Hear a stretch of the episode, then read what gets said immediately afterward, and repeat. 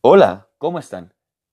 El día de hoy, en Filosocuentos, hablaremos sobre la toma de decisiones o de la importancia de actuar debidamente.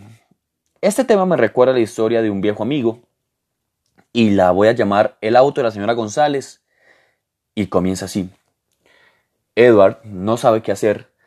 Dos opciones rondan en su cabeza. La respuesta debe ser inmediata. La primera es mentir y la segunda es decir la verdad.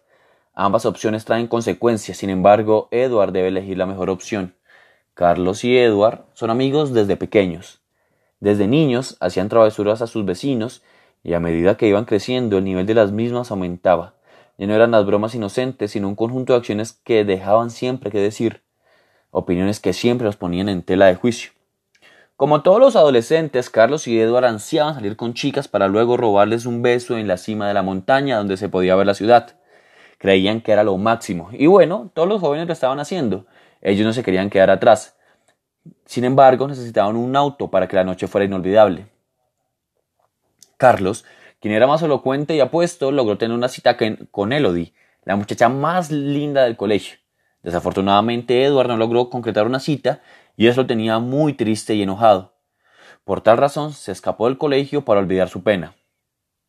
Y con aún más mala suerte que fue descubierto por sus padres y estuvo castigado. Sin embargo, no iba a dejar que su amigo Carlos perdiera la oportunidad de su vida.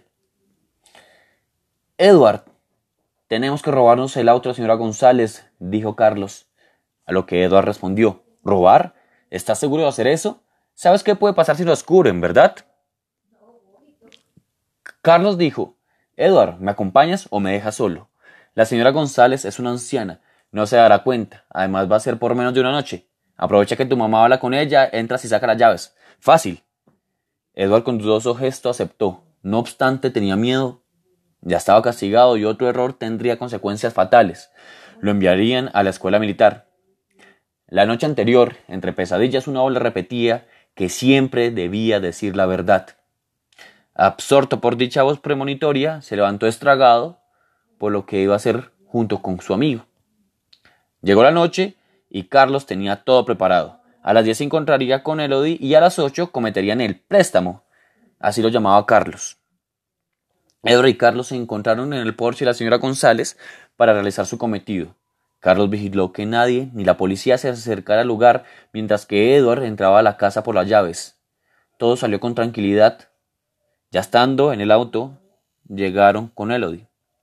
Carlos bajó y entre tanto, Edward estaba al volante, girando el auto para acomodarlo hacia la ruta. Justo en ese momento llegó la policía y asustada aceleró hasta el fondo chocando con el auto de policías. Allí comenzó una persecución por el pueblo en la que finalmente fue interceptado y llevado a la comisaría. Edward no sabía qué hacer. Dos opciones rondaban su cabeza. La respuesta debe ser inmediata. La primera es mentir y la segunda es decir la verdad. Ambas opciones traen consecuencias, sin embargo, Edward debe elegir la mejor opción. Decir de quién fue la idea y con qué fines, o mentir y tener la responsabilidad de ir de inmediato al colegio militar. ¿Ustedes qué harían? Bueno, como acaban de escuchar, somos responsables de nuestros actos. ¿Ustedes qué harían en una situación similar a la de Edward?